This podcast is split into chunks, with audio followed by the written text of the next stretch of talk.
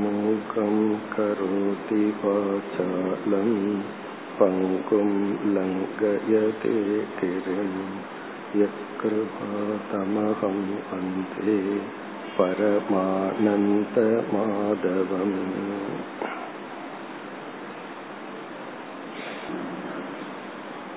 நாம் எடுத்துக்கொண்ட இந்த பதினான்காவது அத்தியாயத்தில் மூன்று குணங்களை பற்றிய விசாரத்தை பகவான் மேற்கொண்டுள்ளார். சத்வகுணம் ரஜோகுணம் தமோகுணம் என்ற இந்த மூன்று குணம் நம்முடைய மனதில் உள்ளது.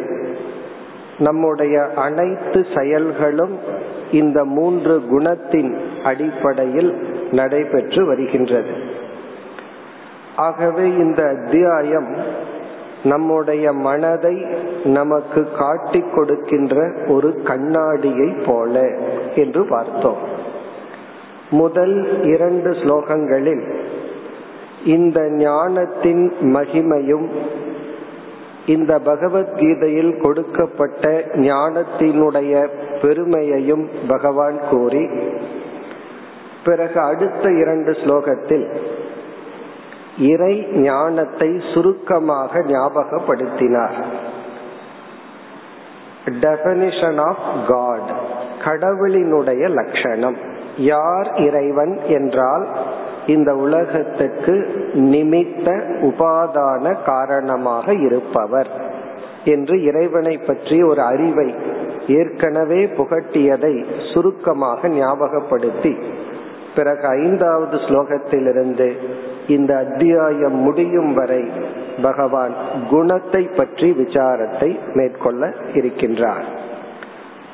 நேற்றைய தினம் இந்த அனைத்து தலைப்புகளையும் அல்லது பகவான் பேசுகின்ற கருத்தை ஒன்பது தலைப்பின் கீழ் பிரிக்கலாம் என்று அந்த ஒன்பது தலைப்பை அறிமுகப்படுத்தினோம். இனி அதில் ஒவ்வொன்றாக பார்க்க வேண்டும். அதில் முதல் தலைப்பு குணமூலம் என்று பார்த்தோம். நம்முடைய மனதிற்கு மூன்று குணங்கள் எங்கிருந்து வந்தது? அதுதான் முதல் தலைப்பு. இரண்டாவது தலைப்பு குணலக்ஷணம். ஒவ்வொரு குணத்தினுடைய டெபனிஷன் லட்சணம் என்ன? மூன்றாவது தலைப்பு ஒவ்வொரு குணங்களும் நம்மை எப்படி கட்டுகின்றது பந்தப்படுத்துகின்றது. நான்காவது ஒரு குணம் மற்ற குணத்தை எப்படி தள்ளி மேலே வந்து செயல்படுகிறது. ஐந்தாவது தலைப்பு அடையாளம் லிங்கம். நாம் இப்பொழுது எந்த குணத்தின் தூண்டுதலில் இருந்து கொண்டிருக்கின்றோம்? எப்படி? என்று எப்படி கண்டுகொள்வது? இப்ப நான் எந்த குணத்தினுடைய வசத்தில் இருக்கிறேன்னு நான் எப்படி கண்டுகொள்வது? பிறகு ஆறாவது தலைப்பு. இந்த குணத்துடன் ஒருவன் இறந்தால் அவனுக்கு என்ன கதி ஏற்படுகிறது? குணத்தினுடைய பயன். இப்ப சத்துவ குணத்தினுடைய சத்துவ குணத்திலேயே இருந்து ஒருவன் இறந்து விட்டால் அவனுக்கு என்ன கிடைக்கும்? அதே போல ரஜோகுணம் தமோகுணம் பரலோக பலம். ஏழாவது தலைப்பு இகலோக பலம். இந்த குணத்துல இருந்தா இந்த உலகத்துல உன்னுடைய வாழ்க்கை தரம் எப்படி இருக்கும்? எட்டாவது தலைப்பு எப்படி ஒரு குணத்தை கடந்து வருதல்? இறுதி ஒன்பதாவது தலைப்பு மூன்று குணத்தையும் கடந்தவனுடைய லட்சணம் என்ன? அவனுடைய நடத்தை என்ன? அதை எப்படி கடத்தல்? இதுதான் நாம் பார்க்க போகின்ற கருத்து. இனி ஒவ்வொரு கருத்தாக வருவோம். இந்த ஐந்தாவது ஸ்லோகத்தில் முதல் கருத்து குண மூலம் அது முதல் வரியில் கூறி இரண்டாவது வரியில் சாமான்யமாக குணம் நம்மை பந்தப்படுத்தும் என்ற கருத்தை பகவான் தெரிவிக்கின்றார். இப்பொழுது ஐந்தாவது ஸ்லோகத்தினுடைய முதல் வரி ஒன்பது தலைப்பில் முதல் தலைப்பு குணமூலம். பகவான் என்ன சொல்கிறார்? ஸ்லோகத்தில் சத்வம் ரஜஸ்தம இதி குணாகா பிரகிருதி சம்பவாகா. மிக சுருக்கமாக பகவான் கூறுகின்றார். இந்த முதல் தலைப்பை சுருக்கமா சொல்றார். முதலில் மூன்று குணத்தை அறிமுகப்படுத்தி விடுகின்றார். குணத்ரயம் என்ற தலைப்பையுடைய அத்தியாயத்தில் அந்த மூன்று குணம் என்ன? சத்துவம் ரஜக தமக இதி குணாகா என்ற மூன்று குணங்கள். சத்துவ குணம் ரஜோகுணம் தமோ குணம் என்ற மூன்று குணங்கள். இனி இந்த மூன்று குணத்தினுடைய மூலத்தை சொல்கின்றார். இந்த மூன்று குணம் நம்ம மனசுல இருக்கு. இந்த மூன்று குணம் மனசுக்கு எங்கிருந்து வந்தது? ஷோர்ஸ் காரணம் மூலம் என்ன? அதை கூறுகின்றார். பதில் பிரகிருதி சம்பவாகா. சம்பவாகன வந்துள்ளது தோன்றியுள்ளது. எங்கிருந்து? பிரகிருத்தியிலிருந்து தோன்றியதுதான் இந்த மூன்று குணங்கள். இதுதான் பதில். பிரகிருத்தியிலிருந்து வந்ததுதான் இந்த மூன்று குணங்கள். பிறகு இரண்டாவது வரியில் நிபத்னந்தி மகாபாகோ தேகே தேகினம் அவ்வயம் அவ்வயம் தேகினம் என்றும் அழியாத இந்த ஜீவாத்மாவை சம்சாரி இல்லாத இந்த ஜீவாத்மாவை இந்த மூன்று குணங்களும் இந்த தேகத்துடன் சம்பந்தப்படுத்தி அவனை பந்தப்படுத்துகின்றது. அதாவது இந்த மூன்று குணமும் ஒருவனை கட்டுகின்றது. எதில்? இந்த உடலில். அழிய போகின்ற உடலில் அழியாத ஆத்ம தத்துவத்தை இது வந்து கட்டி விடுகிறது என்று சாமான்யமாக இந்த குணம் பந்தப்படுத்தும் தன்மை உடையது அப்படின்னு சொல்றார். இனி நம்ம வந்து பிரகிருதி சம்பவாகா என்ற சொல்லினுடைய பொருளை பார்க்க வேண்டும். இதையும் நம்ம பார்க்கணும்னா வேதாந்தத்துக்குள்ள போய் விஸ்தாரமா பார்க்கலாம். ஆனா இங்கு நம்ம சுருக்கமாக பார்ப்போம். இங்கு நம்ம மனசுக்கு மூன்று குணங்கள் எங்கிருந்து வந்ததுங்கிற கேள்விக்கான பதில். இங்க பகவானுடைய பதில் எப்படி இருக்கிறது என்றால் உதாரணமா தங்கத்திலிருந்து நகைகள் எல்லாம் செய்யப்பட்டுள்ளது களிமண்ணிலிருந்து பானைகள் எல்லாம் செய்யப்பட்டிருக்கு. இப்போ நம்ம ஒருத்தர் கேக்குறார் இந்த பானைக்கு களிமண் எங்கிருந்து வந்தது? நகைகளுக்கு தங்கம் எங்கிருந்து வந்ததுன்னு சொன்னா நம்ம என்ன பதில் சொல்லுவோம்? நகைகளுக்கு நகைகளுக்கு தங்கம் எங்கிருந்து வந்துச்சு? இந்த பானைக்கெல்லாம் களிமண் எங்கிருந்து வந்துச்சுன்னு கேட்டா நம்ம என்ன பதில் சொல்லுவோம்? நம்முடைய பதில் எங்கிருந்தும் வரவில்லை. பானையே களிமண் ரூபமா தான் இருக்கு. களிமண் தான் உனக்கு பானையா தெரிஞ்சிட்டு இருக்கு தங்கம்தான் உனக்கு நகைகளாக தெரிகிறது. அந்த அடிப்படையில் பகவான் பதில் சொல்றார் இந்த மனதிற்கு குணங்கள் அப்படிங்கிறது எங்கிருந்தோ வரவில்லை. இந்த மனமே குணங்களால் தான் உருவாக்கப்பட்டுள்ளது. மனமே குணமயம் என்று சொல்றார். ஏதோ பானைன்னு ஒண்ணு ஏதோ ஒரு இடத்துல இருக்கும் பொழுது அது போய் களிமண்ணை வாங்கி தான் வச்சுக்கிற மாதிரி அல்ல. களிமண்ணே தான் பானையாக தெரிகிறது. நகைன்னு ஒண்ணு இருக்க அது எங்கேயோ இருந்து தங்கத்தை வாங்கின மாதிரி இல்லை. தங்கமே நகையாக தெரிவது போல இந்த பிரகிருதி என்ற ஒன்றிலிருந்து வெளிப்படுவதுதான் இந்த மூன்று குணங்கள். இனி பிரகிருதி என்றால் என்ன? என்ற கேள்வி வரும் பொழுது நம்ம சாஸ்திரத்துல முதல் முதலில் அறிமுகப்படுத்தப்படும் ஒரு பொருள் ஒரு வஸ்து அழியாத ஒரு பொருளை வந்து பிரம்மன் என்று சொல்றோம். இப்ப பிரம்மன் அப்படின்னா அழியாத ஏதோ ஒரு பொருள். பிறகு சாஸ்திரத்துல அறிமுகப்படுத்தப்படுகின்ற இரண்டாவது சொல் மாயா என்ற ஒரு சொல். இந்த மாயைனா என்ன என்றால் இந்த பிரம்மனிடம் இருக்கின்ற ஒரு விதமான சக்தி என்று சாஸ்திர அறிமுகப்படுத்தும். அப்ப மாயைக்கு கொடுக்கிற முதல் இலக்கணம் வந்து பிரம்மத்தை சார்ந்துள்ள ஒரு சக்தி. அந்த சக்தி எப்படிப்பட்ட தன்மை உடையது அப்படின்னு அடுத்த கேள்வி வருது.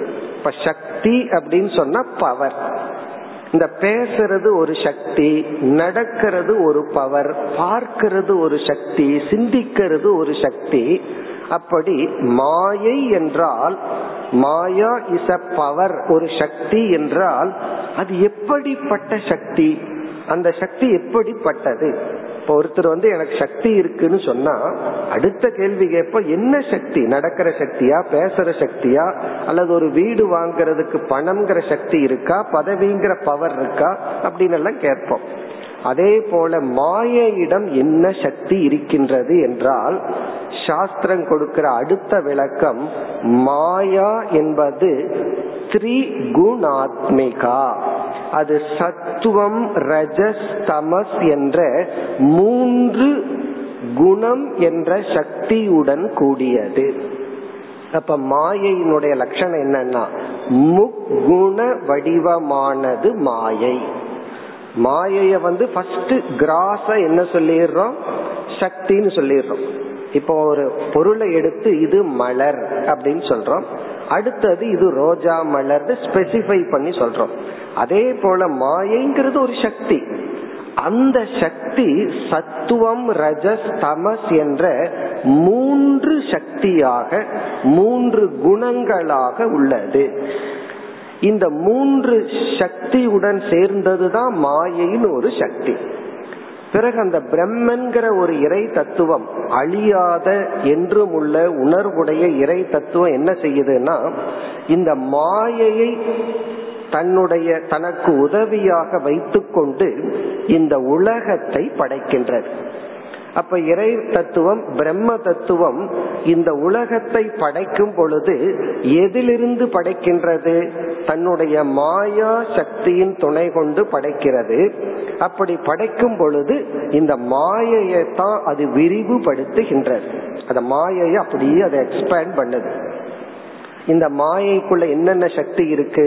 சத்துவம்னு ஒரு சக்தி ரஜஸ்னு ஒரு சக்தி தமஸ்னு ஒரு சக்தி இருக்கு. என்ன எக்ஸ்பேண்ட் பண்ணது எப்படி படைக்கிறது என்றால் இந்த படைப்புல பார்த்தோம்னா முதல் முதலில் படைக்கப்படுவது ஆகாசம் என்ற ஒரு தத்துவம். ஸ்பேஸ் அப்படின்னு ஒரு தத்துவம்.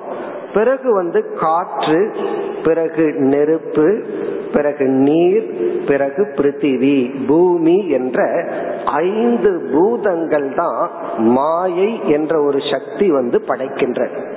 இந்த ஐந்து பூதங்களும் நம்ம பார்த்து இருக்கிற பூதங்களுக்கு சூக்மமான நிலையில் இருக்கின்ற பூதங்கள்.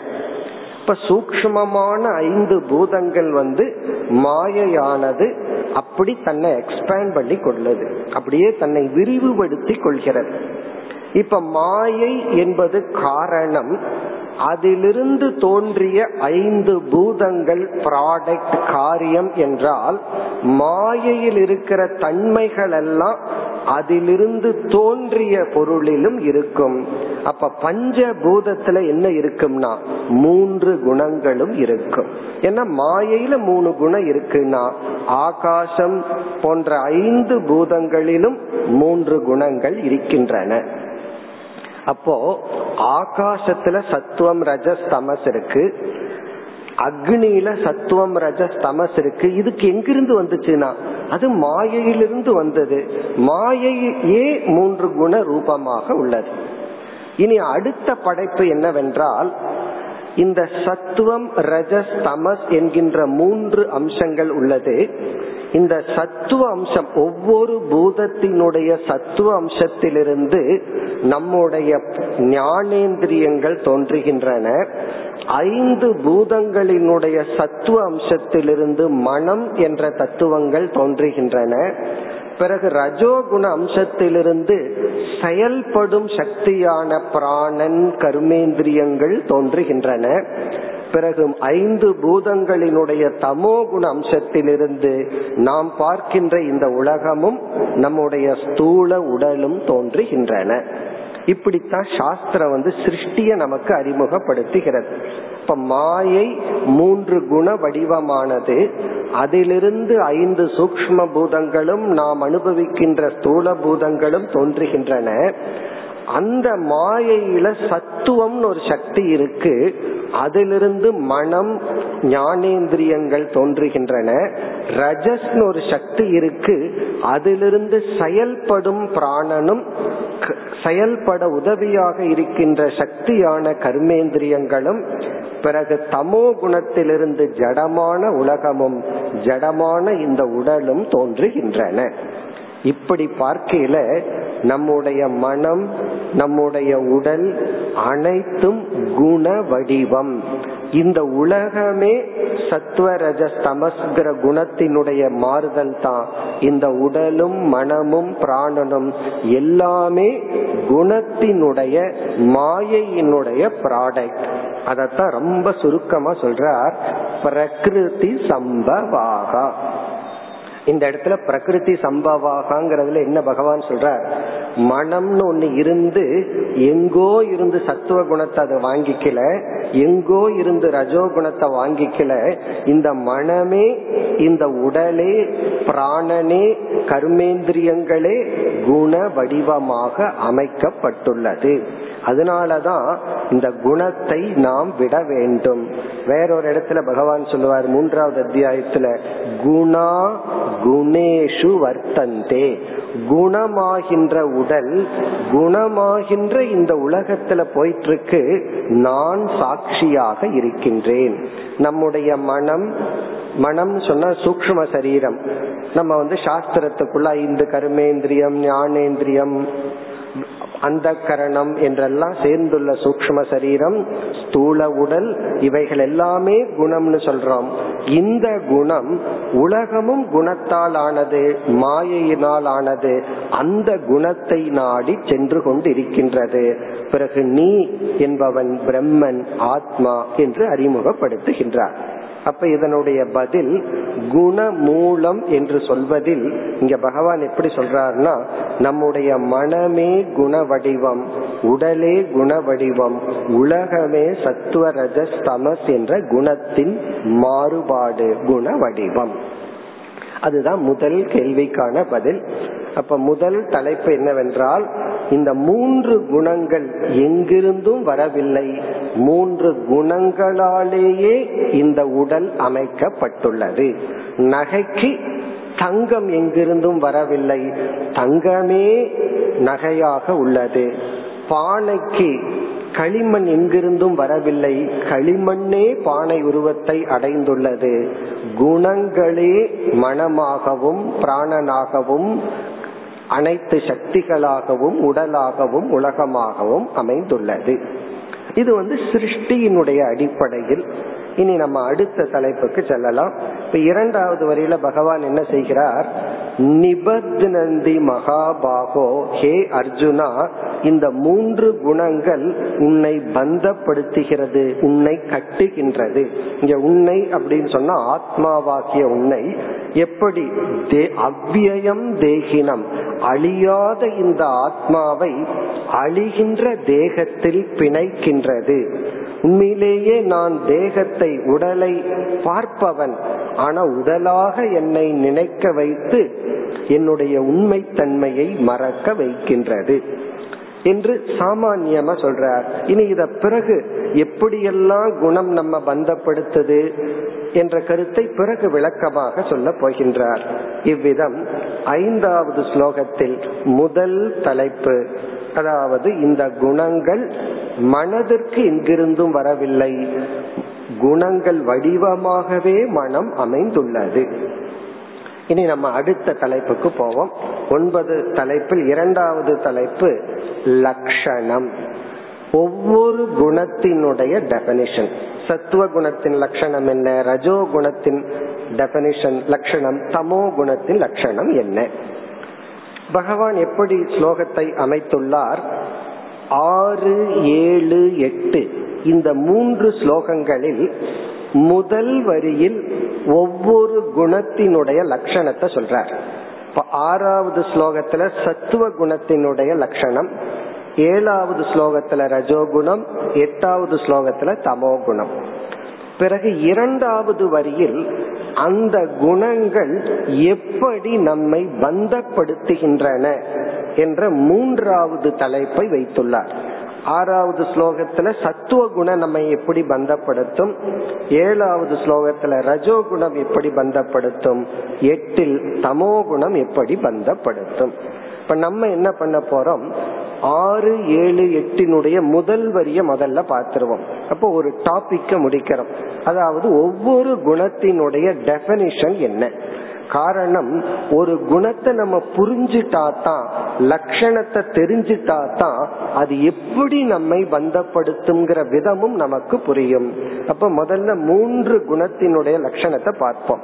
ஆறு ஏழு எட்டினுடைய முதல் வரியை பார்த்துட்டு இரண்டாவது தலைப்பு நிறைவு பெறும். பிறகு வந்து ஒவ்வொரு குணமும் நம்மை எப்படி பந்தப்படுத்துகின்றது என்ற மூன்றாவது தலைப்புக்கு வரலாம். இப்ப நம்ம ஆறாவது ஸ்லோகம் ஏழு எட்டினுடைய முதல் வரி ஒவ்வொரு குணத்தினுடைய லட்சணம். எப்படி சொல்கின்றார்? தத்ர சத்துவம் நிர்மலத்வாத் பிரகாசகம் அனாமயம். இதுதான் பகவான் கொடுக்கிற லட்சணம் சத்துவத்திற்கு. இப்ப நம்ம வந்து இந்த லட்சணத்தை உள்ள போய் பார்க்கறதுக்கு முன்னாடி சுருக்கமா சத்துவ குணம் அப்படின்னா ஒரு சக்தின்னு மாயையை அறிமுகப்படுத்தணும். மாயா என்பது ஒரு சக்தி அந்த சக்தி வந்து மூன்று விதமான பெயரை உடைய சக்தியாக இருக்குன்னு பார்த்தோம்.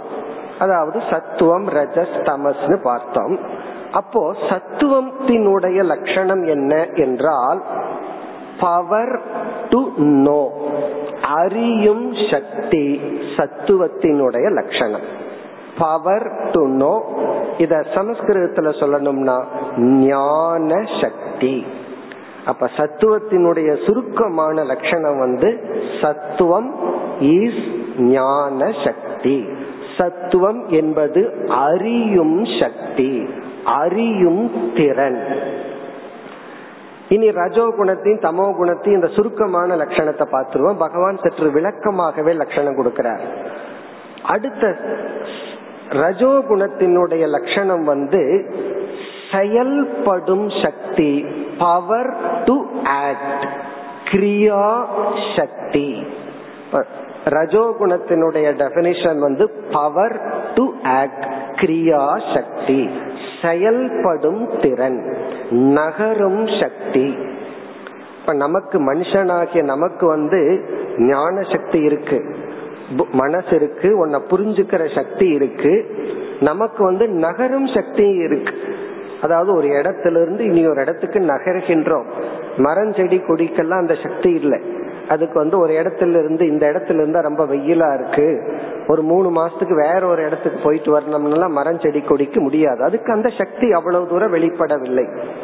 இப்ப ரஜோகுணம் என்றால் ரஜோகுணம் என்பது ஒரு பவர் ஒரு சக்தி பவர் டு ஆக்ட் செயல்படும் திறன் அல்லது சக்தி. இனி தமோ குணம் என்றால் ஜட சக்தி செயல்படாமல் இருக்கின்ற ஒரு சக்தி. பவர் டு பி இன்ஆக்டிவ் செயல்படாமல் இருக்கின்ற சக்தி. அதத்தான் ஜட சக்தின்னு சொல்றோம். இப்ப சமஸ்கிருதத்துல கூறினால் ஞான சக்தி சத்துவத்தின் டெபனிஷன் லட்சணம். கிரியா சக்தி ரஜோகுணத்தினுடைய லட்சணம். ஜட சக்தி ஒரு இனர்ட் ஜடமாக இருத்தல். உணர்வற்று செயலற்று இருத்தல். இந்த ரெண்டுக்கு ஆப்போசிட் சத்துவத்துக்கும் ரஜசுக்கும் ஆப்போசிட்டா இருக்கிறது தான் தமோ குணம் தமோ குணம் அல்லது தமஸ் என்ற ஒரு சக்தி. இப்ப சத்துவ குணம்ங்கிற இடத்துல அங்க அறிகிற சக்தி இருக்கும் அது நம்ம மனசுல இருக்கு. இந்த பிறகு நம்முடைய பிராணன் பேசுறது கை காலில் அசைக்கிறது இதெல்லாம் என்னன்னா செயல்படும் சக்தி. நம்மிடம் இருந்து ஒரு ஆக்ஷன் வெளிப்படுது. கல்லு மண்ணு இதெல்லாம் இருக்கு அதுக்கு அறிகிற சக்தியும் கிடையாது தானாக செயல்படுற சக்தியும் கிடையாது. அது ஜடமா இனர்ட்டா இருக்கு.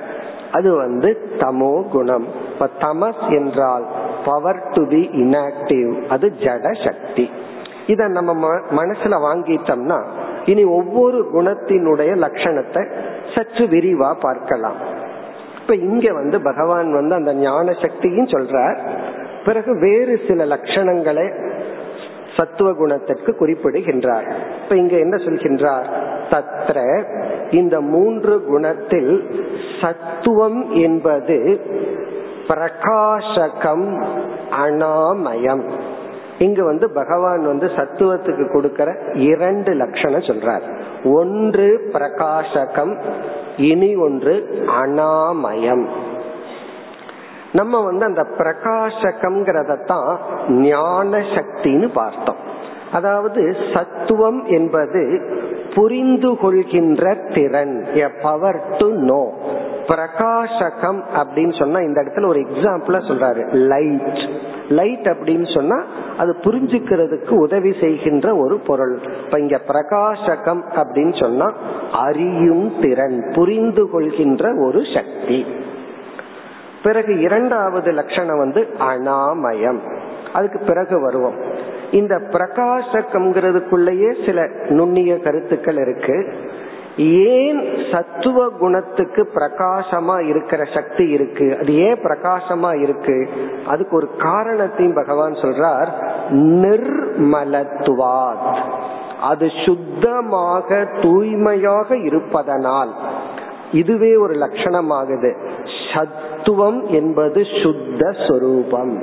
அது தூய்மையாக ரிஃபைண்டா இருக்கிறதுனால.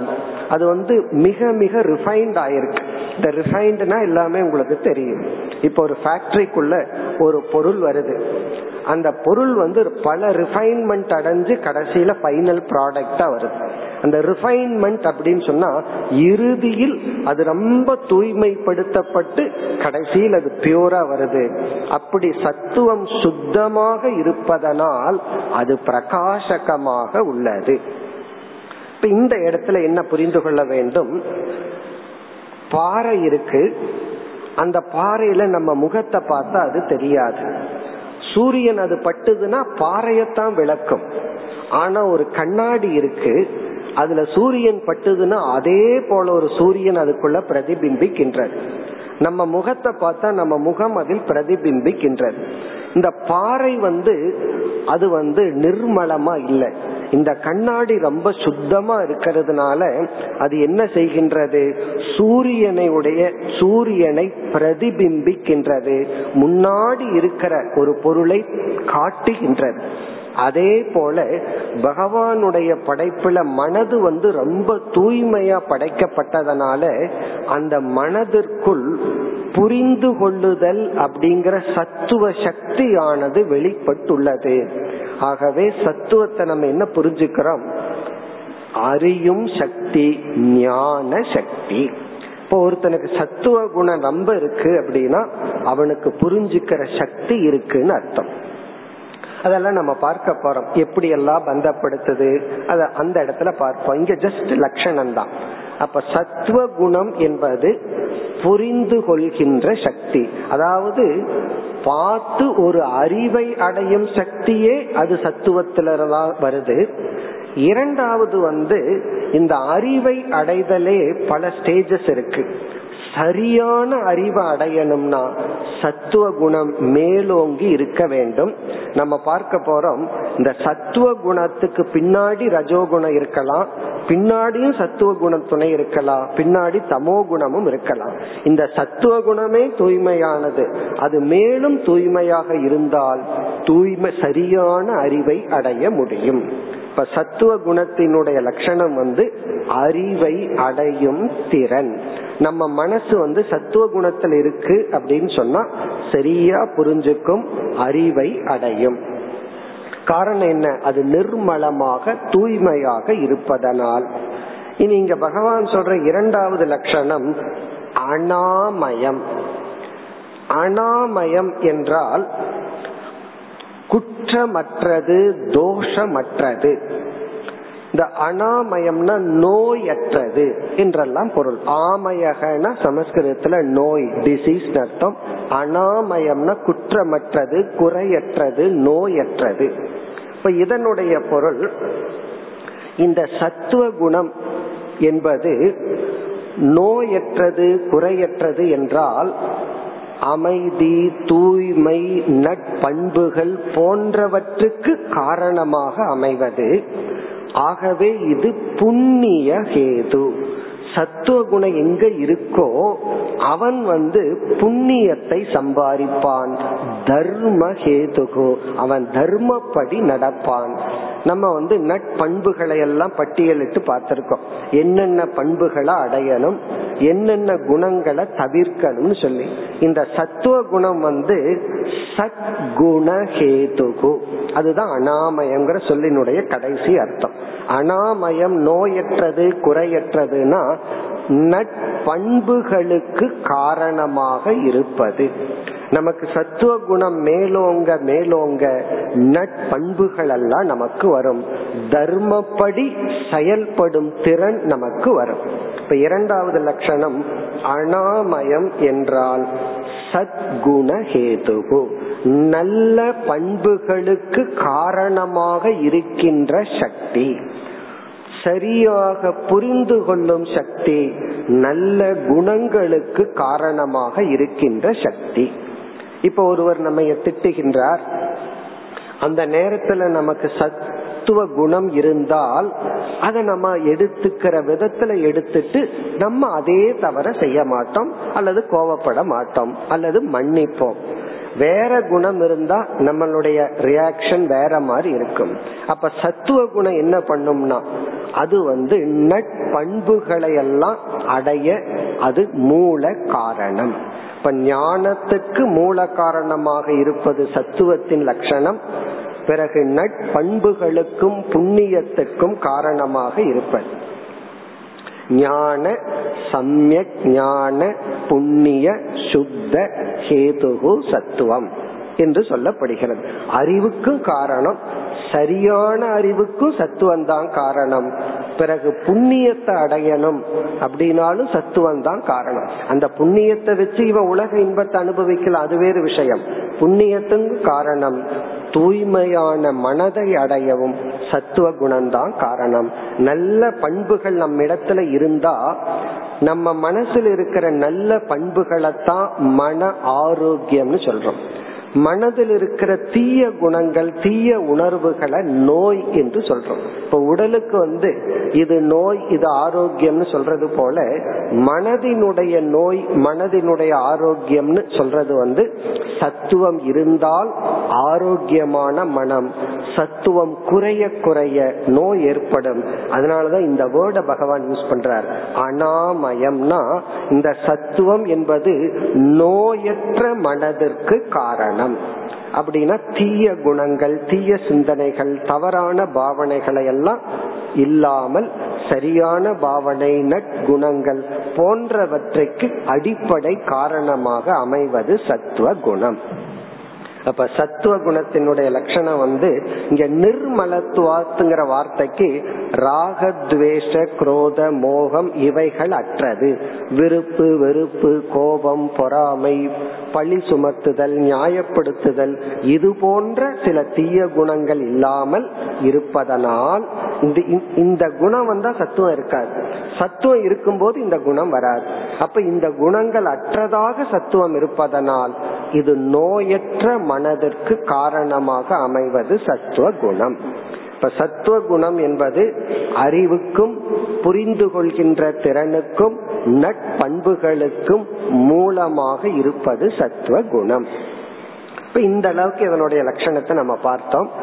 இனி வந்து இந்த ஒன்பது டாபிக்க மாறி மாறி பார்க்கும் பொழுது ஒரு டாபிக் படிக்கும் போது இனி ஒரு டாபிக் நமக்கு விளங்கும். இப்ப வேறு ரெண்டு மூணு தலைப்பை பார்க்கும்போது இந்த லட்சணம் மேலும் நமக்கு தெளிவாகும். இனி நம்ம அடுத்த லட்சணத்திற்கு போவோம். அடுத்த ஸ்லோகத்துல வந்து ரஜோ குணத்துக்கான லட்சணம். இப்ப இங்க வந்து சத்துவ குணம்னா என்ன புரிஞ்சுக்கிறோம் சத்துவம் என்பது நட்பண்புகளுக்கும் புண்ணியத்துக்கும் சரியான அறிவுக்கும் காரணமாக இருப்பது. இனி அடுத்தது வந்து ஏழாவது ஸ்லோகத்துல முதல் வரியில் ரஜோ குணத்தினுடைய லட்சணத்தை சொல்ற ரஜோ ராகாத்மகம் வித்தி திருஷ்ணா சங்க சமுத்பவம்.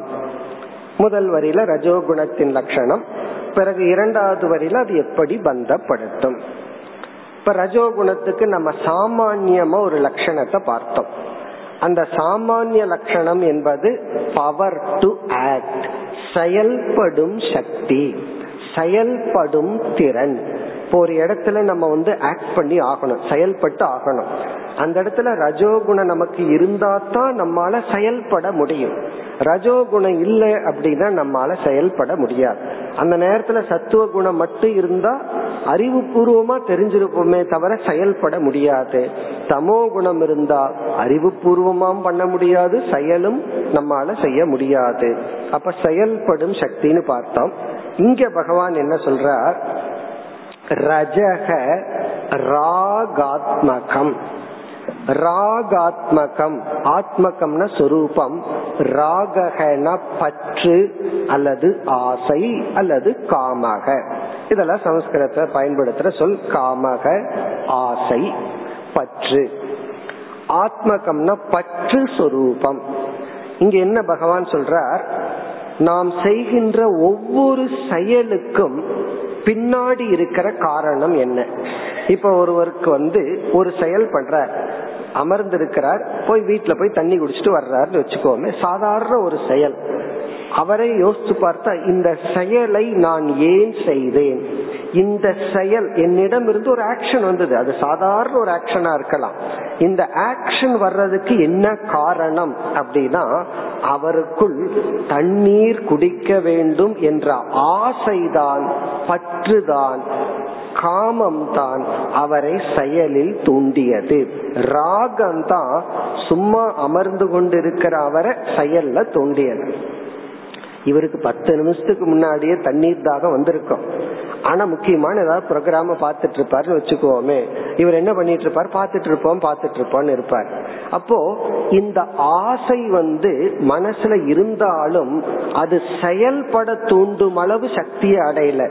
ரஜோகுணம்னா எந்த ஒரு ஆசை செயல்பட தூண்டும் அளவு உறுதி பெற்று விட்டதோ அப்பொழுதுதான் ரஜோகுணம் என்று பகவான் சொல்றார். அந்த ஆசையத்தான் ரஜோகுணம்னு சொல்றார்.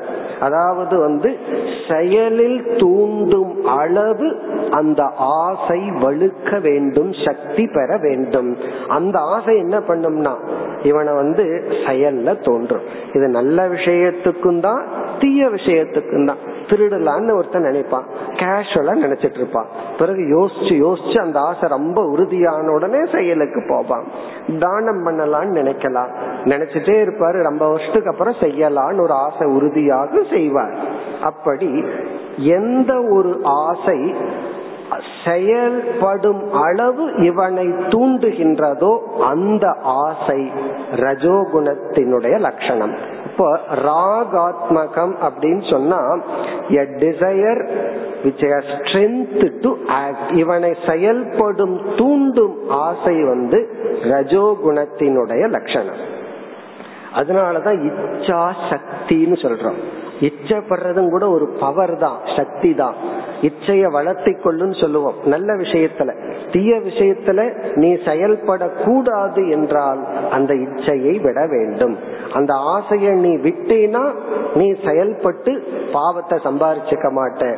அந்த ஆசை வந்து உன்னை ஒரு காலத்துல எப்படியாவது செயல்படுத்த வச்சிரும் அப்படின்னு சொல்லித்தான் நம்ம செயலை தடுக்கணும்னா அதற்கு காரணமான ஆசையை தடுக்கணும்னு நம்ம சொல்கின்றோம்.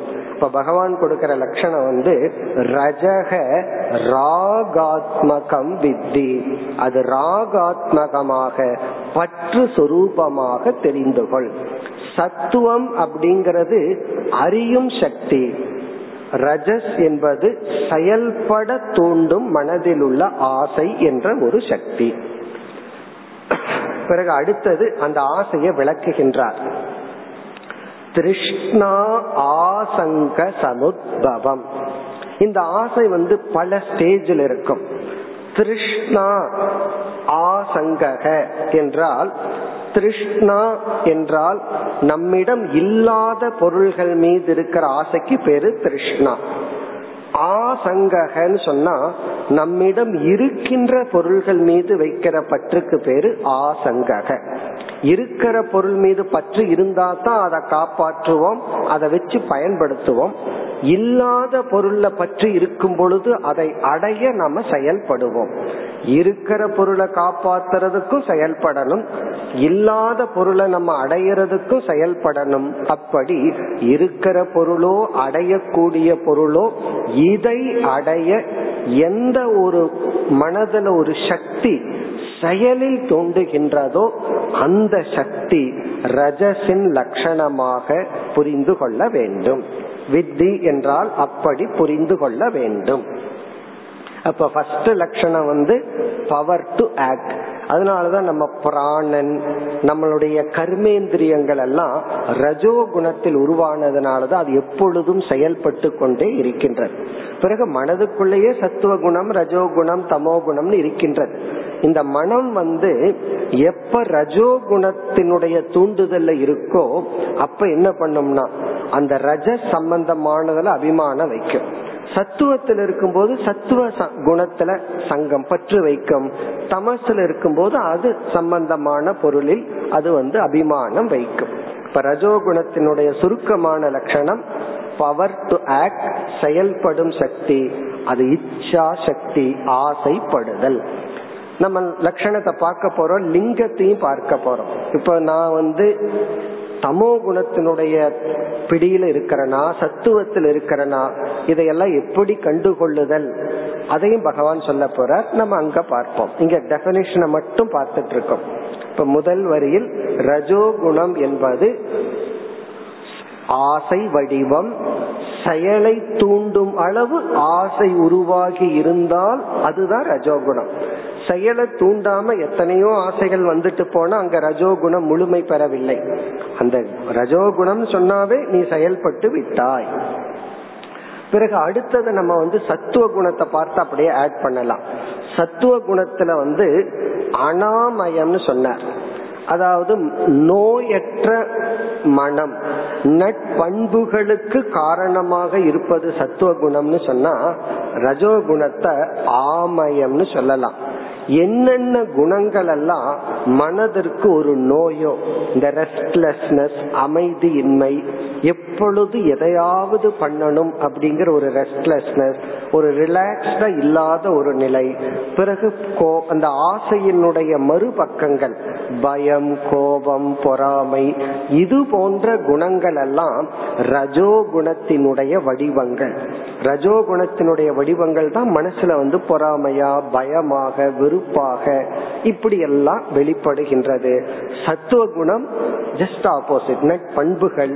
இது வந்து தீய அல்லது நம்மை துயரப்படுத்துகின்ற சில உணர்வுகள். கர்ம ஜனகத்துவம் பிளஸ் கர்ம சொரூபம். இனி அடுத்தது அடுத்த ஸ்லோகத்தில் எட்டாவது ஸ்லோகத்தில் தமோ குணத்தினுடைய டெபனிஷனுக்கு போவோம். தமோ குணத்தினுடைய லட்சணத்திற்கு சென்றால் தமஸ்து அஜானஜம் வித்தி மோகனம் சர்வ தேகினாம் தமத்துக்கு இங்க பகவான் கொடுக்கிற டெபனிஷன் வந்து அஜானஜம் அறியாமை. இந்த தமோ குணத்தை புரிஞ்சுக்கிறது ரொம்ப சுலபம். நாம என்ன டெபனிஷன் சத்துவத்துக்கும் ரஜசுக்கும் பார்த்தோமோ அது அப்படியே தலைகீழா போட்டா அது வந்து தமோ குணம். இந்த சத்துவம் என்பது அறியும் திறன். தமஸ் என்பது அறியாமை புரிஞ்சுக்கிற சக்தி இல்லாத நிலை. இது மனதுக்குள்ள இருக்கும் பொழுது இந்த தமோ குணத்தினுடைய தூண்டுதல் இருக்கும் பொழுது அவருக்கு எந்த அறிவையும் நாம் கொடுக்க முடியாது. அதனாலதான் ஒருத்தருக்கு அறிவை கொடுக்கறதுக்கு முன்னாடி அவர் எந்த குணத்தில் இருக்காருன்னு பார்த்துதான் கொடுக்கணும். கொடுக்கலாமா வேண்டாமான்னு சொல்லி. தமோ குணத்தின் பிடியில் அவருக்கு இருக்கும் பொழுது எந்த ஒரு அறிவையும் கொடுக்க முடியாது. ரஜோ குணத்தில் இருந்தாலும் கொடுக்க முடியாது. அவர் சத்துவத்தில் இருந்தாதான் அங்கு அறிவானது அவருக்குள் ஏற்படும். இப்ப முதல் லட்சணம் வந்து அஜானம் அஜானம்னா அறியும் சக்தியை இழந்திருத்தல். இப்ப தமோ குணம் என்றால் அறியும் சக்தியை இழந்திருத்தல். அஜானஜம் வித்தி மோகனம் சர்வ தேகினாம் எல்லா ஜீவர்களையும் மோக வசப்படுத்துவது தமோ குணம். நம்ம மோக வசப்படுத்துவதுதான் தமோ குணம். மோகம்னா மயக்கம். இந்த இடத்துல நம்ம என்ன பார்த்தோம்? தமோ குணம் என்பது செயல்படாத ஜடத்தன்மை. இந்த உலகத்தில் இருக்கிற ஜட பொருள்கள் எல்லாம் எந்த விதத்திலையும் செயல்படாம அறியும் சக்தி இல்லாம செயல்படாம இருக்கு. மனதிற்குள்ள வரும் பொழுது அந்த நேரத்துல எதையும் செயல்படாமல் எதையும் புரிந்து கொள்ளாமல் இருக்கின்ற மனநிலை. இங்க நம்ம டெபினேஷனை தான் பார்க்கிறோம். கொஞ்சம் வேகா இருக்கும். அடுத்த ரெண்டு மூணு டாபிக் உள்ள போகும்போது நமக்கு தெளிவாகும். அப்ப தமோ குணம் என்றால் புரிந்து கொள்கின்ற சக்தி அற்ற நிலை பிறகு செயல்படும் சக்தி அற்ற நிலை. ஜாட்யம் அஜானம் தமசக லட்சணம் ஜடத்தன்மையுடன் இருத்தல். பிறகு செயலற்ற நிலையில் இருத்தல். புரிந்து கொள்ளாத தன்மையில் இருத்தல். அப்படியே புரிஞ்சிட்டாலும் தலகீழாக புரிந்து கொள்ளுதல். ஒன்னு எப்படி இருக்கோ அதற்கு முற்றிலும் விபரீதமா புரிஞ்சுக்கிறது தமோ குணம். இப்ப தமஸ்து அஜானஜம் வித்தி மோகனம் சர்வ தேகினாம் இப்ப எல்லா தேகிகளையும் ஜீவர்களையும் மயக்க வைக்கும் தன்மையுடையது தமோ குணம். இவ்விதம் மூன்று குணங்களினுடைய லட்சணத்தை சுருக்கமா பகவான் கூறியுள்ளார். இந்த லட்சணங்கள் மேலும் தெளிவாக போகிறது. இப்ப சத்துவ குணம் அறியும் சக்தி ரஜோகுணம் செயல்படும் சக்தி தமோ குணம் ஜடமாக இருக்கின்ற ஒரு சக்தி. இனி நம்ம அடுத்த தலைப்புக்கு வருவோம். நம்முடைய அடுத்த தலைப்பு வந்து மூன்றாவது தலைப்பு பந்தன பிரகாரக. இந்த ஒவ்வொரு குணமும் நம்மை எப்படி பந்தப்படுத்துகிறது? நம்ம எப்படி துயரப்படுத்துகின்றது? நம்ம எப்படி கட்டுகின்றது? நம்ம எப்படி பயந்து பண்ணதுன்னு சொல்ல போற அதுல வந்து நம்ம என்ன செய்வோம்? தமோ குணத்திலிருந்து ஆரம்பிப்போம். ஒவ்வொரு ஸ்லோகத்தினுடைய இரண்டாவது வரையிலும் பந்தம் எப்படி பந்தப்படுத்துதுன்னு சொல்லி உள்ளார் பகவான். இனி இந்த ஸ்லோகத்திலிருந்து இரண்டாவது வரையிலிருந்து அப்படியே போவோம். தமோ குணம் நம்ம எப்படியெல்லாம் பந்தப்படுத்துகிறது நம்மை துயரப்படுத்துகிறது கஷ்டப்படுத்துது நம்முடைய லட்சியத்துக்கு இந்த குணம் எப்படி தடையாக இருக்கிறதுன்னு பார்ப்போம். பிறகு ரஜோகுணம் நம்ம எப்படி பந்தப்படுத்துது சத்துவ குணம் எப்படி பந்தப்படுத்துதுன்னு பார்ப்போம். பிறகு வந்து நம்ம வந்து எந்த குணத்துல இருக்கிறோம்ங்கிறது எப்படி கண்டுபிடிப்பது பிறகு எப்படி இந்த தடைகளை நீக்குவதுங்கிறது தான் நம்முடைய விசாரம். இனி இதே ஸ்லோகத்தில் இரண்டாவது வரியில் இப்ப எட்டாவது ஸ்லோகத்துல இரண்டாவது பகவான் லட்சணம் சொல்ற இந்த தமோ குணம் நம்ம மனசுல இருந்தா நாம எப்படி இருப்போம் எப்படி நம்மை அது பந்தப்படுத்தும். பிரமாதா ஆலசிய நித்ராபிகி தன்னி பத்னாதி பாரத. ஹே அர்ஜுனா தன்னி பத்னாதி இவ்விதம் பந்தப்படுத்துகின்றது. இந்த மாதிரி தமோகுணம் நம்மை பந்தப்படுத்துகின்றது. அதாவது தமோ குணம் நமக்கு தேவைதான். தமோ குணத்துல பிளஸ் பாயிண்ட் இருக்கு மைனஸ் பாயிண்ட் இருக்கு. அந்த பிளஸ் பாயிண்ட பிறகு பார்ப்போம். இங்க மைனஸ் பாயிண்ட சொல்றாரு. இந்த தமோ குணம் இப்படியெல்லாம் நம்மை பந்தப்படுத்துகிறது. எப்படியெல்லாம் சில உதாரணம் சொல்றார். ஒரு விதத்துல பந்தப்படுத்துறது வந்து என்னன்னா பிரமாதக பிரமாதம் இந்த பிரமாதம்ங்கிறது தமிழ்ல வந்து அற்புதம்ங்கிற அர்த்தம். சமஸ்கிருதத்துல வந்து கவனக்குறைவு. பிரமாதகன கவனக்குறைவு. நெக்லிஜென்ஸ் அப்படியே கவனக்குறைவோட கேர்லெஸ் சொல்றமே. அதான் பிரமாதக.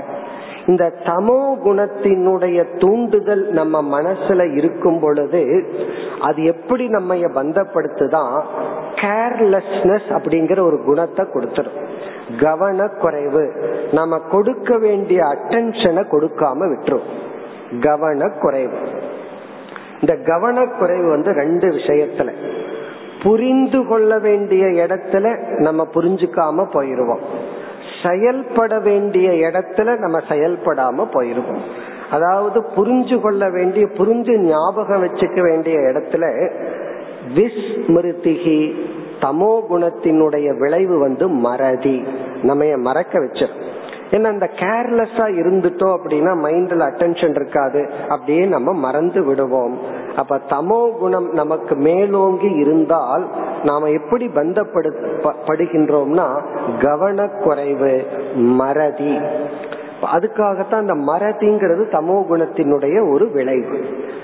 பிறகு வந்து செய்ய வேண்டிய செயலில் புரிஞ்சுக்க வேண்டிய இடத்துல மறதிய கொடுக்கறது தமோ குணம். செய்ய வேண்டிய இடத்துல செய்ய செய்ய ஓட்டாம நான் நம்ம அப்படியே கேர்லெஸ்ஸா விட்டுறது. பல சமயங்கள்ல மாதிரி நம்ம கவனக்குறைவா இருந்துட்டான். தேவையான அளவு அந்த இடத்துல அட்டென்ஷன் கொடுக்கல. அப்ப முதல்ல பகவான் சொல்ற லட்சணம் வந்து பிரமாத. பிரமாதம்னா கவனக்குறைவாக நம்மை இந்த குணம் ஆக்கி பந்தப்படுத்தும். கவனக்குறைவுல சில சமயம் உயிரே நம்ம போறத பார்க்கிறோம். கொஞ்சம் கவனக்குறைவு இருந்துட்டோம்னா உயிரும் போகும் வாழ்க்கையில அடைய வேண்டிய லட்சியங்களை எல்லாம் நாம் இழந்து விடுகின்றோம். அடுத்தது வந்து பிரமாத ஆலசியம் ஆலசியம் என்றால் சோம்பல் லேசினஸ் இந்த சோம்பல் அப்படிங்கறதுதான் ஒருவனிடம் இருக்கின்ற ஒரு பெரிய பாவம் என்று சொல்வார்கள். ரொம்ப வயசான காலத்துல சோம்பலா இருந்துட்டா பரவாயில்ல. இந்த படிக்கிற காலத்துல பிரம்மச்சரிய ஆசிரமத்தில இருந்து எந்த காலத்திலயும் சோம்பல் இருக்க கூடாது ஆனா மாணவர்களுக்கும் இல்லறத்தில் இருப்பவர்களுக்கு இந்த சோம்பல் ஒண்ணு வந்துட்டா அவர்கள் எந்த லட்சியத்தையும் அடைய முடியாது. அந்த லேசினஸ் பிரமாத ஆலசியம் இதுவே ஒரு சக்தின்னு சொல்றோம். அதாவது சத்துவ குணத்தில் இருப்பவர்கள் வந்து எல்லாத்துலயும் கவனமா இருப்பார்கள். ரஜோ குணத்தில் இருக்கிறவங்களுக்கு ஒரு ஒர்க் இருந்துச்சுன்னா முடிச்சாதான் அவங்களால தூங்க முடியும். தமோ குணத்தில் இருக்கிறவங்களுக்கு எத்தனையோ டியூட்டி முன்னாடி இருக்கும். செய்ய வேண்டியதெல்லாம் சந்தோஷமா அதை பார்த்துட்டு பேசாம இருப்பார்கள். இந்த ரஜோ குண சத்துவ குணத்தில் இருக்காங்களே அவர்களால முன்னாடி நாலு வேலை இருந்ததுன்னு சொன்னா அவர்களால் அமைதியா இருக்க முடியாது. ஆனா இவர்களுக்கு இது ஒரு சக்தி இது ஒரு பவர் இது நல்லதான்னா நல்லது அல்லன்னு பகவான் சொல்றார். இப்படியெல்லாம் உன்னை பந்தப்படுத்தும். பிரமாத ஆலசிய அடுத்தது வந்து நித்ரா. நித்ரான்னா உறக்கம். பிரமாத ஆலசிய நித்ராபிகி. இந்த இடத்துல நித்ரா அப்படின்னு சொன்னா உறக்கம். இந்த உறக்கம்ங்கிறது கண்டிப்பா நமக்கு தேவைதான். உறக்கம்னு ஒண்ணு இல்லை அப்படின்னா நம்மளுடைய லைஃப் நம்மளுடைய வாழ்க்கை வந்து சீரா இருக்காது. ஆனா இந்த இடத்துல நித்ரானா அதி நித்ரா என்று பொருள். அதிகமாக உறங்குதல். எந்த அளவுக்கு உடலுக்கு உறக்கம் தேவையோ அதற்கு மேல நம்ம உறங்கிறது தான் தமோ குணத்தினுடைய செயல். நமக்கே ஆச்சரியமா இருக்கும். சில பேர் காலையிலிருந்து சாயந்தரத்து வரைக்கும் தூங்குவார்கள். நைட்டு படுத்தாலும் தூங்கி கொண்டு இருப்பார்கள். இது ஒரு சக்தி தானே இது ஒரு பவர் தான். எப்பொழுது பார்த்தாலும் தூங்கிட்டே இருக்கு. பிறகு இனி ஒரு அர்த்தம் வந்து எந்த இடத்துல உறங்க கூடாதோ அந்த இடத்துல இவர்களுக்கு உறக்கம் வருது. பசங்களை கேட்டா சொல்லுவார் புஸ்தகத்தை எடுத்து வச்சாதான் தூக்கம் வருதுன்னு சொல்லுவார்கள். அப்ப என்னன்னா படிக்கிற நேரத்துல சில பேர் டிரைவ் பண்ண பண்ண தூங்கிட்டா எத்தனை ஆக்சிடென்ட் அப்படி நடக்குது? அப்போ எந்த இடத்துல உறக்கம் வரக்கூடாதோ அந்த இடத்துல உறக்கம் வருதுன்னு சொன்னா மைண்ட்ல அந்த அலர்ட்னஸ் இல்லைன்னு அர்த்தம். இப்ப டிரைவ் பண்ணிட்டு இருக்கும் போதே அல்லது எலக்ட்ரிக்கல் சம்பந்தமா ஏதாவது பண்ணிட்டு இருக்கும் போது ஒருத்தருக்கு தூக்கம் வருதுன்னு வச்சுக்கோமே. அந்த நேரத்துல இப்படி இருக்கணும். எவ்வளவு அலர்ட்டா கவனமா இருக்கணும் அந்த அலர்ட்னஸ் போய் உறக்கம்ங்கிறது ஸ்பான்டேனியஸ் அவருக்கு வருதுன்னு சொன்னா அந்த இடத்துல என்ன ஆயிருக்குன்னா தமோ குணம் ரஜோ குணத்தையும் சத்துவ குணத்தையும் தள்ளி விட்டு மேல வந்து நிக்குதுன்னு அர்த்தம். அது அடுத்த டாபிக்கா பார்க்க போறோம். அப்ப உறக்கம் உறக்கம்னு சொன்னா அதிகமாக உறங்குதல் உறங்க வேண்டாத சூழ்நிலையில் உறங்குதல். இப்படியெல்லாம் தமோ குணம் வெளிப்பட்டு நம்மை பந்தப்படுத்துகின்றது. அப்படின்னு என்ன? நமக்கு துயரத்தை கொடுக்கின்றது. இந்த தமோ குணம் வந்து எந்த லட்சியத்தையும் அடைய விடாமல் ஏன்னா ஆக்ட் பண்ணாதானே எதையாவது அடையிறது. இவன் எந்த லட்சியத்தையும் அடைய விடாமல் பிறகு எந்த ஒரு அறிவையும் அடைய விடாமல் புரிஞ்சுக்கிற சக்தியை முழுமையாக இழந்து சோம்பலாகவும் பிறகு உறக்கத்திலும் இந்த வீண் காலம்னு சொல்றோம்ல விருதா கால யாப்பனம்னு சொல்றது. இந்த டைம் வேஸ்ட் பண்றதுன்னு சொல்றோம்ல இப்படி வேஸ்ட் பண்ண வைக்கிறது நம்முடைய தமோ குணம். இந்த தமோ குணம் இருந்தா காலத்தை வீணாக்கி விடுவோம். பணத்தை வீணாக்குனா எப்படியாவது சம்பாதிச்சிடலாம் ஹெல்த்த வீணாக்குனாவது கொஞ்ச நாள்ல சம்பாதிக்கலாம். ஆனா அந்த காலத்தை மட்டும் வீணாக்கி விட்டால் மீண்டும் சம்பாதிக்க முடியாது. ஏன்னா மத்த எல்லாத்தையும் டைம்ல சம்பாதிக்கிறோம். டைமையே நம்ம லூஸ் பண்ணிட்டோம் அப்படின்னா இப்படி நமக்கு காலம் என்கின்ற ஒரு வேல்யூபிள் ஆப்ஜெக்ட் அதை இழக்க வைப்பது தமோ குணம். அதெல்லாம் இழந்ததுக்கு அப்புறம் தான் தெரியும். நமக்கு டைம் இருக்கும்போது டைம்னுடைய வேல்யூ தெரியாது. இழந்ததற்கு பிறகுதான் புரியும். ஏன்னா நம்ம வந்து ஒரு ஸ்டேஜ் வரைக்கும் நம்ம உலகத்துல எப்படி வாழணுங்கிறதுக்கு ப்ரிப்பரேஷன்லயே போயிருது. பிறகு ரொம்ப ஷார்ட் டைம் தான் இருக்கு. வாழ்க்கையில எதை அச்சீவ் பண்றதா இருந்தாலும் அது ஆன்மீகமாகட்டும் லௌகீகமாகட்டும் ரொம்ப ஷார்ட் டைம் ஃபுல் பிசிக்கல் ஃபிட்னஸோட மென்டல் ஃபிட்னஸோட இருக்கிற டைம் ரொம்ப ஷார்ட் அதை போய் நம்ம வந்து பொழுதுபோக்குக்காகவும் அல்லது எந்த பிரயோஜனமும் இல்லாமல் கழித்து விட்டால் அதுதான் விருதா. வாழ்க்கையே பயனற்றாகி விடுகிறது. இதுக்கெல்லாம் யார் காரணம்னா தமோ குணம். இந்த தமோ குணம் காலத்தை வீணடிக்கும் சோம்பலுக்கு காரணமாகும். புரிந்து கொள்ளாத நிலையை நமக்கு கொடுத்துவிடும் பிறகு செயல்படும் தன்மையை நமக்கு இல்லாமல் செய்யும். இப்படியெல்லாம் மோக்ஷத்தை நோக்கி செல்கின்ற ஜீவனை தடைப்படுத்தி அவனை பந்தப்படுத்துகின்றது. நம்ம பார்க்க போறோம் இந்த தடைகளை எல்லாம் எப்படி நீக்க வேண்டும் சொல்லி. இனி ரஜோகுணம் என்ன? ரஜோகுணத்துல பகவான் வந்து அந்த ரஜோகுணம் எப்படி நம்மை பந்தப்படுத்தும். ஏழாவது ஸ்லோகத்துல வந்து இரண்டாவது வரியில தன்னி பத்னாதி கௌந்தேய கர்ம சங்கேன தேகினம். இந்த ரஜோகுணம் வந்து நம்ம எப்படி பந்தப்படுத்துதுன்னா நம்ம வந்து அறிவை அடைகின்ற செயல்ல ஈடுபடும் பொழுது நமக்கு சாஸ்திரம் கொடுக்கிற பெயர் வந்து பிரமாதா. பிரமாதா அப்படின்னா அறிவை அடையும் சாதனையில் இருப்பவன் அர்த்தம். அறிவு இந்த நாலேஜ் ஒர்க்கர்ஸ் எல்லாம் இப்ப சொல்றாங்க. இந்த அறிவை அடைகின்ற அந்த சாதனையில இருக்கிறது. இந்த ரஜோகுணம் நம்ம பிரமாதாவாக வைக்காமல் கர்த்தாவாகவே எல்லா நேரத்திலையும் நம்ம வச்சிருக்கோம் எப்ப பார்த்தாலும் எதையாவது செஞ்சுட்டு தான் இருப்பானே தவிர புரிஞ்சிட்டு இருக்கிறதுக்கு தயாரா இருக்க மாட்டான். கொஞ்சம் ஏதாவது புரிஞ்சிருப்பான். மீதி நேரமெல்லாம் இவன் கர்த்தா கர்த்தா கர்த்தா. அதத்தான் இங்க சொல்றார். கர்ம சங்கேன தேகினம். இவனை எப்பொழுதும் ஏதாவது செயல்லையே இருந்து கொண்டே இருப்பானே தவிர எதையும் புரிந்து கொள்ள மாட்டான். அப்ப வந்து என்னைக்குமே ஒரு கர்த்தாவாகவே இருந்து கொண்டிருப்பான். அப்படி இவனை பந்தப்படுத்தும். என்ன ரஜோகுணத்தினுடைய லட்சணம் என்ன? ராகாத்மகம் பற்று சொரூபம். பற்று அதிகமாக இருக்கும் பொழுது அந்த பற்று இவனை சும்மா இருக்க வைக்காது செயலில் தூண்டிக்கொண்டே இருக்கும். இனி தம் ரஜோகுணத்தினுடைய ஒரு நிலைய பார்த்தோம். வேறு சில பந்தனம் எப்படி பந்தப்படுத்துங்கிற கருத்து இருக்கின்றது. நாளை நாம் தொடர்வோம்.